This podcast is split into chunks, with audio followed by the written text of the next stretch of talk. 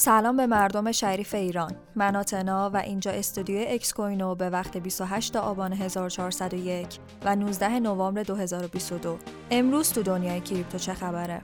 توییتر و چالش های جدیدش. در اوایل این هفته ایلان ماسک در قالب یک ایمیل به کارکنان این شرکت التیماتوم داد که یا باید متعهد بشن که ساعتهای طولانی رو با شدت بالا کار کنن یا استعفا داده و شرکت رو ترک کنن. بر اساس گزارش های منتشر شده، تعداد زیادی از کارکنان توییتر گزینه دوم رو انتخاب کردند که با شکلگیری موج استعفاها این شرکت برخی دفاترش رو موقتا تعطیل می‌کنه. البته کارمندان تنها افرادی نیستن که توییتر رو ترک می‌کنن.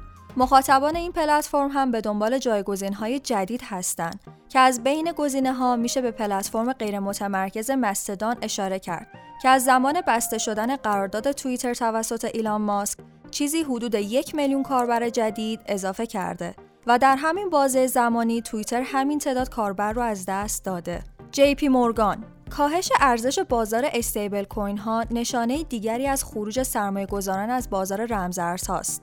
در ماه می ارزش بازار استیبل کوین ها به سقف خود یعنی 186 میلیارد دلار رسید. البته این اتفاق قبل از فروپاشی لونا افتاد از ماه می هم ارزش بازار استیبل کوین ها 41 میلیارد دلار افت کرد. بانک جی پی مورگان هم به دنبال این مورد اعلام کرده که از ماه می چیزی حدود 25 میلیارد دلار از طریق بازخرید استیبل کوین ها از بازار خارج کرده. در حال حاضر تصور این مورد بسیار سخته که بدون توقف شرایط انقبازی که بازار استیبل کوین ها تجربه می‌کنه، بازگشت کلی رمزارزها رو در بازار شاهد باشیم.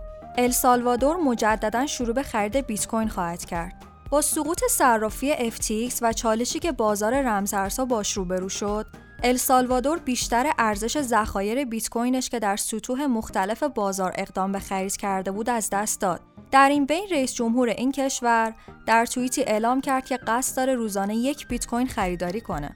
ممنون که همراه هم بودین.